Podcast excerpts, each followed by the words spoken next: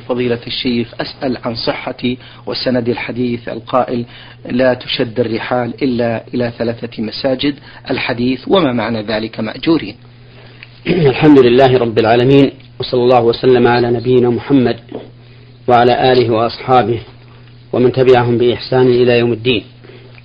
هذا الحديث صحيح أخرجه البخاري ومسلم وغيرهما من أئمة الحديث. ومعناه أن النبي صلى الله عليه وعلى آله وسلم ينهى أن تشد الرحال للسفر إلى مساجد غير المساجد الثلاثة وهي المسجد الحرام ومسجد النبي صلى الله عليه وعلى آله وسلم والمسجد الأقصى الذي في فلسطين. وذلك لأن هذه المساجد الثلاثة لها من المزية والفضل ما ليس لغيرها. فالصلاة في في مسجد النبي صلى الله عليه وعلى آله وسلم خير من ألف صلاة فيما سواه إلا المسجد الحرام. وأخرج مسلم هذا الحديث من طريق آخر بلفظ إلا مسجد الكعبة. أما المسجد الحرام وهو مسجد الكعبة فالصلاة فيه بمئة ألف صلاة والمسجد الأقصى الصلاة فيه بخمسمائة صلاة. وهذه المزية ليست للمساجد الأخرى فلا تشد الرحال إليها. وإذا كانت وإذا كانت المساجد وهي بيوت الله لا تشد الرحال إليها بقصد مكانها إلا هذه المساجد الثلاثة فغير ذلك من باب أولى. فلا تشد الرحال إلى المقابر ليعبد الله هناك. وأشد من ذلك وأقبح أن يعتقد الإنسان أن للعبادة حول القبور أو بين القبور مزية على غيرها. وليعلم أنه ليس من شد الرحل المنهي عنه أن يشد الرحال أن يشد الرحال إلى بلد لطلب العلم أو طلب الرزق أو لأجل أن يحضر خطبة ينتفع بها أكثر من الخطب التي تلقى في بلده. فإن هذا ليس شدا للرحل إلى المسجد ولكنه شد رحل إلى العلم. وشد الرحل إلى العلم أمر مطلوب لقول النبي صلى الله عليه وعلى آله وسلم من سلك طريقا يلتمس فيه علما سهل الله له به طريقا إلى الجنة. وقد التبس على بعض الناس. بل وقد التبست على بعض الناس هذه المسألة فظنوا أن الرجل إذا ذهب من بلد إلى آخر من أجل أن يستمع إلى خطبة الخطيب في المسجد الذي شد الرحل إليه داخل في هذا النهي وليس الأمر كذلك. بل هذا كما قلت شد رحل إلى العلم. وشد الرحل إلى العلم لا يدخل فيما نهى عنه الرسول عليه الصلاة والسلام من شد الرحل إلى الأماكن. نعم. بارك الله فيكم. له سؤال آخر فضيلة الشيخ يقول آه، مرض أحد الناس مرضا شديدا فنذر نذرا إن شفاه الله أن يذبح كل عام ذبيحة وبالفعل شفاه الله ونفذ النذر عدة أعوام. ثم جاء في العام الماضي وأخر الذبيحة آه، لفرح أحد أولاده فذبحها يوم الفرح. والسؤال ما حكم هذا النذر نذر العمر؟ مثل وما حكم مثل هذا النذر؟ وأيضا أسأل وأقول كذلك ما حكم تأخير الذبيحة عن موعدها شهرا حتى زواج أحد الأولاد؟ وهل تنفع الذبيحة في الفرح؟ وهل وهي هنا تعتبر وهل تعتبر قائمة مقام الوليمة؟ فهل تجزئ الذبيحة عن النذر؟ أفتون مأجورين. أولا أقول لهذا السائل ولغيره ممن يستمع إلى كلامنا إن النذر مكروه. فيكره للإنسان أن ينذر شيئا سواء كان معلقا بشيء آخر أم غير معلق.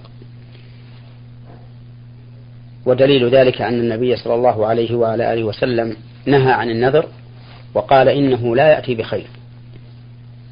فليس النذر هو الذي يأتي بالخير وليس النذر هو السبب لشفاء المريض وليس النذر هو السبب لوجود الغائب وما أشبه ذلك.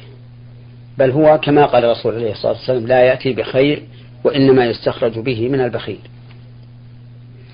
ثم إن الناذر يلزم شيء نفسه شيئا هو في غنى عنه. قد أحله الله منه فيأتي المسكين ويلزم نفسه بشيء ربما يكون اليوم يستطيعه وغدا لا يستطيعه. ويبقى في حرج.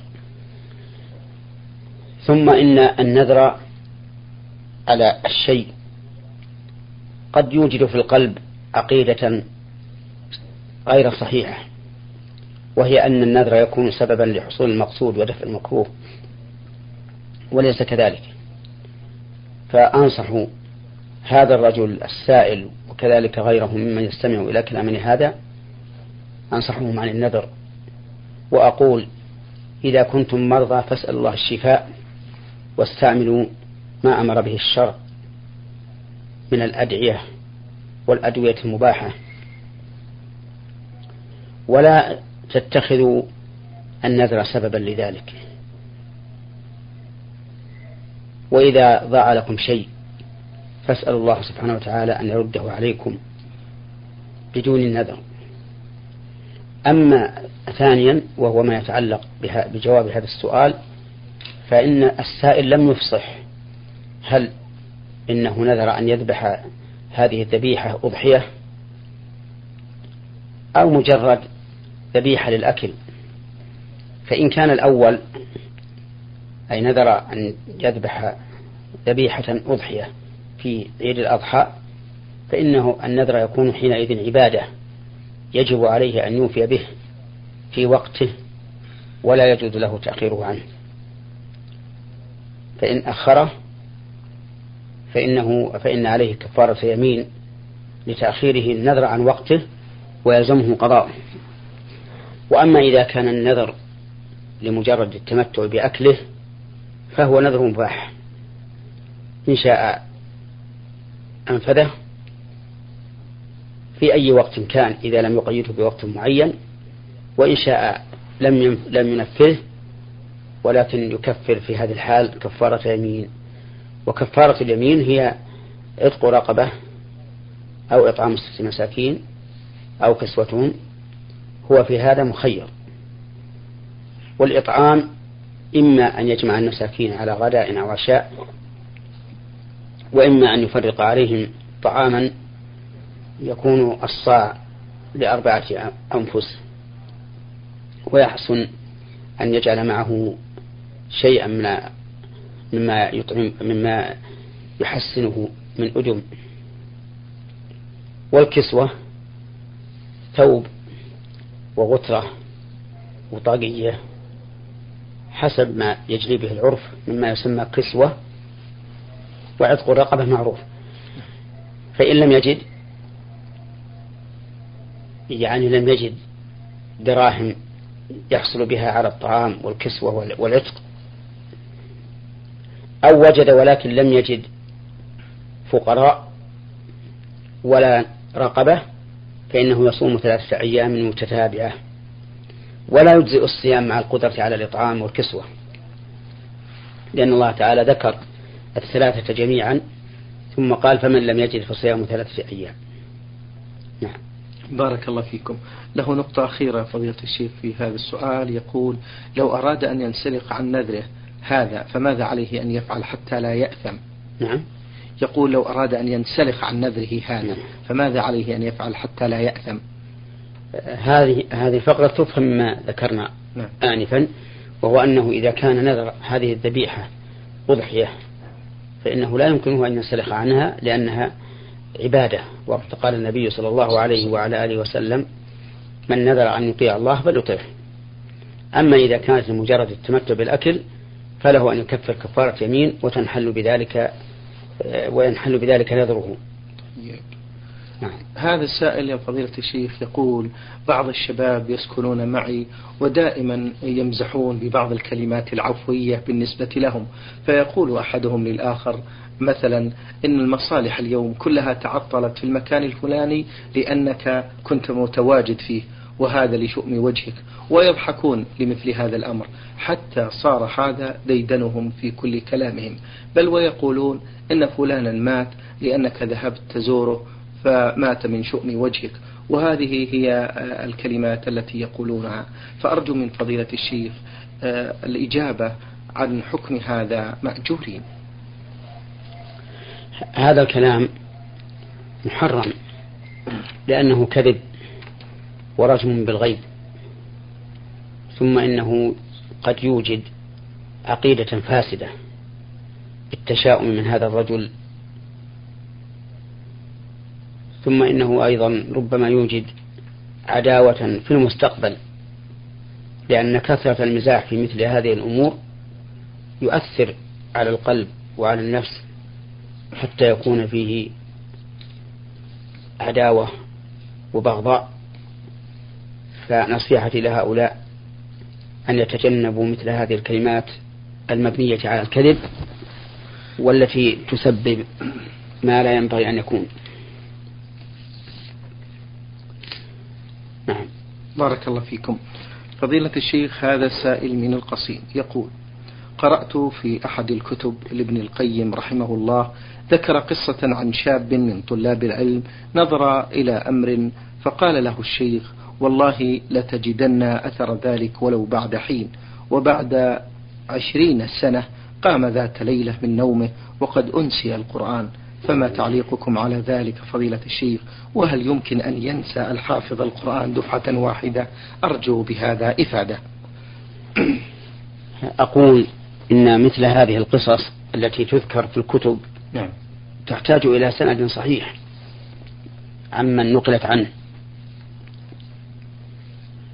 لأن كل خبر فلا بد له من سند. والخبر الذي يأتي بلا سند نعم. لا يقبل. وابن القيم هل قال في كتابه الذي ذكره أو الذي نعم هل قال في الكتاب الذي نقل من السائل هذه القصة؟ هل قال إنه باشر ذلك بنفسه وعلم ذلك بنفسه؟ أو قال يحكى أو ما أشبه ذلك. وعلى كل حال فإذا صحت القضية فالظاهر أن السؤال فيه خطأ لأنه يقول نظر إلى أمر نعم. ولعله يقول نظر إلى امرأة نعم هو عندك هكذا امرأة ولا أمر؟ إلى أمر على كل حال الظاهر أنه نظر إلى إلى امرأة لأن النظر إلى النساء يورث البلاء وكم من إنسان نظر نظرة واحدة فأوقعت في قلبه ما لا يستطيع دفعه. وأما كون الله تعالى ينسيه القرآن جملة واحدة فإن الله على كل شيء قدير. قد يمحو الله تعالى من حافظته هذا القرآن وغيره مما حفظه. وقد ورد في بعض الآثار أن القرآن يرفع من الأرض فيمحى من المصاحف وينسى من الصدور. ولا تستغرب أيها, أيها الإنسان ما يجري من قضاء الله وقدره فإن الله سبحانه وتعالى على كل شيء قدير. فالذي ينسي الجزء قادر على أن ينسي الكل. وإن نصيحتي بهذه المناسبة أن يلتزم الإنسان طاعة الله سبحانه وتعالى في السر والعلن وأن يقوم بما أوجب الله عليه من حقوق الله وحقوق عباده. فإن ذلك من أسباب قوة الحافظة وقلة النسيان. كما قال الله تبارك وتعالى والذين اهتدوا زادهم هدى وآتاهم تقواهم. ويروى عن الشافعي أنه قال شكوت إلى وكيع سوء حفظي فأرشدني إلى ترك المعاصي وقال أعلم بأن العلم نور ونور الله لا يؤتاه عاصي. نعم. بارك الله فيكم فضيلة الشيخ. هذا السائل أخوكم في الله حمد خالد الخالد من الرياض. يقول إلى فضيلة الشيخ محمد بن صالح بن عثيمين جزاه الله خيرا. أرجو من فضيلتكم الإجابة على أسئلتي وجزاكم الله عني وعن المسلمين خير الجزاء. السؤال الأول من أدرك من أدرك الإمام بعد تكبيره للتشهد الأخير هل يعتبر أدرك الجماعة أو ينتظر حتى يسلم الإمام ليصلي مع جماعة آخرين؟ أرجو بهذا إفادة. من أدرك الإمام في التشهد الأخير فإن من أهل العلم من يقول إنه أدرك الجماعة. نعم. بناء على أن الصلاة تدرك بتكبيرة الإحرام. ومن العلماء من يقول إنه لم يدرك صلاة الجماعة لقول النبي صلى الله عليه وعلى آله وسلم من أدرك ركعة من الصلاة فقد أدرك الصلاة. فإن مفهوم الحديث أن من لم يدرك ركعة لم يدركها أي لم يدرك الصلاة. نعم. وهذا القول هو, هو الراجح. وعلى هذا فمن جاء والإمام في التشهد الأخير فإن كان يرجو وجود جماعة في هذا المسجد أو في غيره فلا يدخل مع الإمام.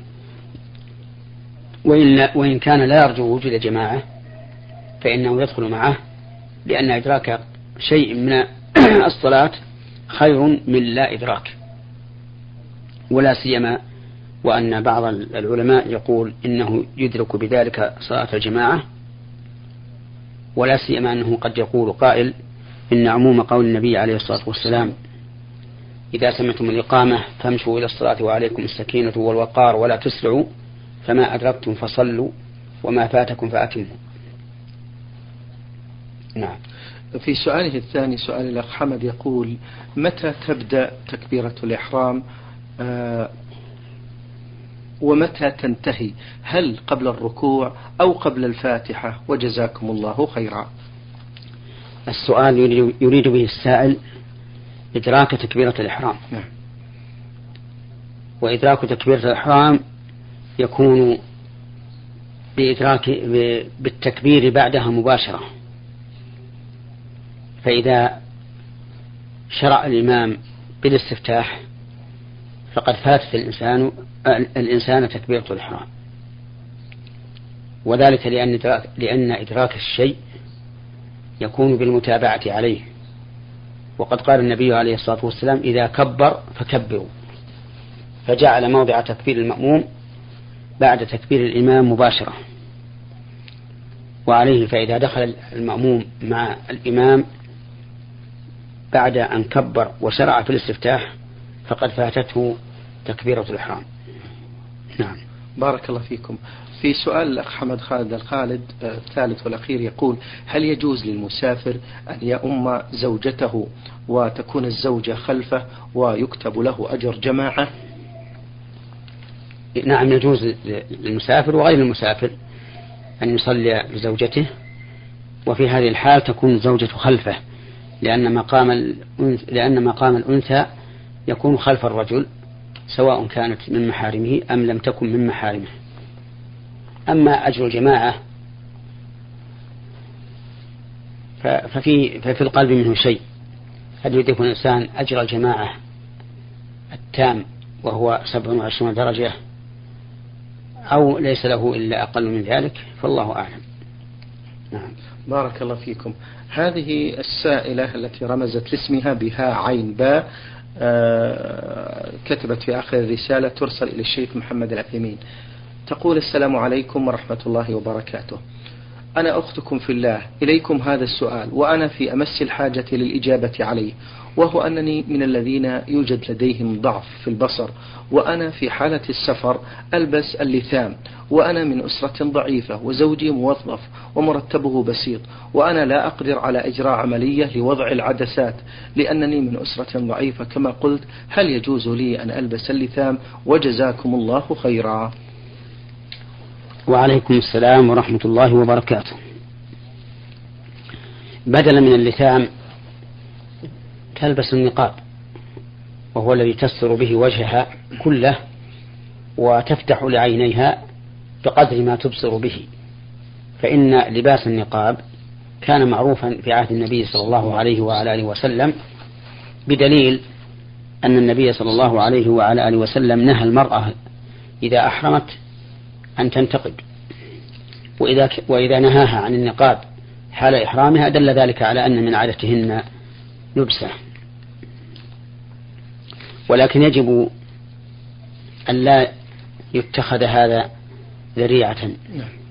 إلى التوسع في لبس هذا النقاب حيث كان حيث كانت بعض النساء الآن تلبس النقاب لكن لا على وجه النقاب الشرعي الذي كان معروفا في عهد النبي صلى الله عليه وعلى آله وسلم إذ أن النقاب في عهد النبي صلى الله عليه وعلى آله وسلم إنما كان للحاجة ويتقدر بقدرها.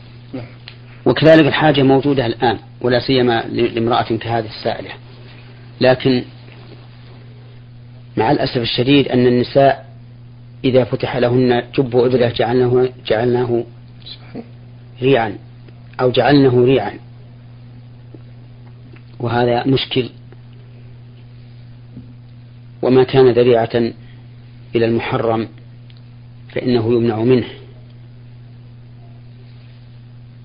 كما منع أمير المؤمنين عمر بن الخطاب رضي الله عنه رجوع الرجل إلى زوجته إذا طلقها ثلاثا.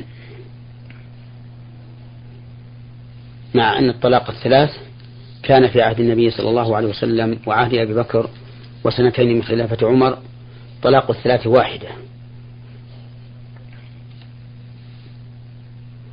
فلما رأى عمر أن الناس تتايعوا في هذا الأمر وهلكوا به.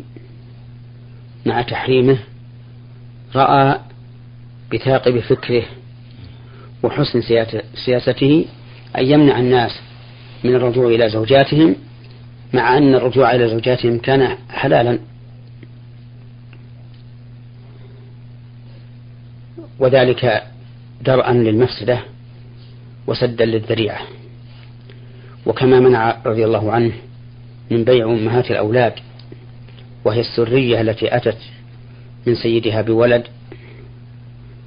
فإن بيعهن كان معروفا في عهد النبي صلى الله عليه وعلى آله وسلم وأبي بكر. ثم منع منه عمر رضي الله عنه لأنه رأى أن الناس يرتكبون بذلك إثما حيث يبيع سريته ويبقي الولد عنده فيفرق بين المرأة وولدها. فنهى عن ذلك. مع أنه كان جائزا في عهد النبي صلى الله عليه وعلى آله وسلم وعهد أبي بكر. والمهم أن الشيء المباح قد يمنع منه إذا كان ذريعة إلى شيء محرم ولا سيما إذا كان ذريعة قريبة. نعم. بارك الله فيكم فضيلة الشيخ. السائل أبو أحمد بن جاسان يقول هل دية الرجل كدية المرأة؟ دية الرجل على النصف من دية نعم دية المرأة على النصف من دية الرجل إذا بلغت الثلث فأكثر. هذا هو المشهور من مذهب الإمام أحمد. وأما ما دون الثلث فهما سواء. ويتضح ذلك بالمثال. ففي, أص... ففي الإصبع الواحد عشر من الإبل سواء كان من رجل أو امرأة. وفي الإصبعين عشرون من الإبل سواء كان ذلك من رجل أو امرأة. وفي الثلاثة الأصابع ثلاثون من الإبل سواء كان من رجل أو امرأة. وفي الأربعة الأصابع عشرون بعيرا إن كانت إن كانت الأصابع من أنثى وأربعون بعيرا إذا كانت الأصابع من رجل. فالقاعدة أن الرجل والمرأة سواء في الدية ما لم تبلغ الثلث فإذا بلغت الثلث عادت المرأة إلى النصف من الرجل. هذا هو المشهور من مذهب الإمام أحمد بن حنبل رحمه الله. وعليه العمل. نعم. بارك الله فيكم. آه، السؤال الثاني يقول طيب آه، تفضل الدية دية النفس كاملة. نعم. مئة من الإبل. للرجل وخمسون من الإبل للمرأة. وأسنانها تختلف. ففي قتل الخطأ تكون أخماسا. عشرون بنت مخاض عشرون بنت مخاض وعشرون بنت لبون وعشرون حقة وعشرون جذعة وعشرون من بني مخاض. هذا بالنسبة للرجل بالنسبة للمرأة عشر عشر من هذه الأسنان الخمسة. آه قد لا يعرف السامع ما هذه الكلمات. فنقول بنت المخاض هي التي تم لها سنة وبنت اللبون تم لها سنتان. والحقة تم لها ثلاث سنوات والجذعة تم لها أربع سنوات. نعم. بارك الله فيكم. السائل أيضا أبو أحمد يقول جدة زوجتي هل تكشف عني الغطاء؟ نعم. آه، جدة الزوجة كأم الزوجة تماما. ولهذا ينبغي أن نعرف قاعدة نعم. مفيدة وهي أن الرجل إذا عقد على امرأة ودخل بها أي جامعها فإن أمهاتها وجداتها محارم له وكذلك بناتها وبنات أبنائها وبنات بناتها سواء كانت كن من زوج قبله أو من زوج بعده يكون يكن محارم له. أما بالنسبة للزوجة فإن أبا الزوج وأجداده يكونون محارم لها وكذلك أبناؤه وأبناء أبنائه وأبناء بناته يكونون محارم للزوجة. فصارت الزوجة فصارت الزوجة محرما لجميع آباء الزوج وأجداده ومحرما لجميع أبنائه وأبناء أبنائه وأبناء بناته. وصار الزوج أيضا محرما لجميع أمهات الزوجة وجداتها وبناتها وبنات أبنائها وبنات بناتها إلا أن الأخير وهن بنات الزوجة وبنات بناتها وبنات أبنائها لا يحرمن إلا إذا جامع الزوجة. أما الثلاثة الأولون وهم آباء الزوج وأبناء الزوج وأمهات الزوجة فإن التحريم يثبت بهن بمجرد العقد. شكر الله لكم يا فضيلة الشيخ وبارك الله فيكم وفي علمكم ونفع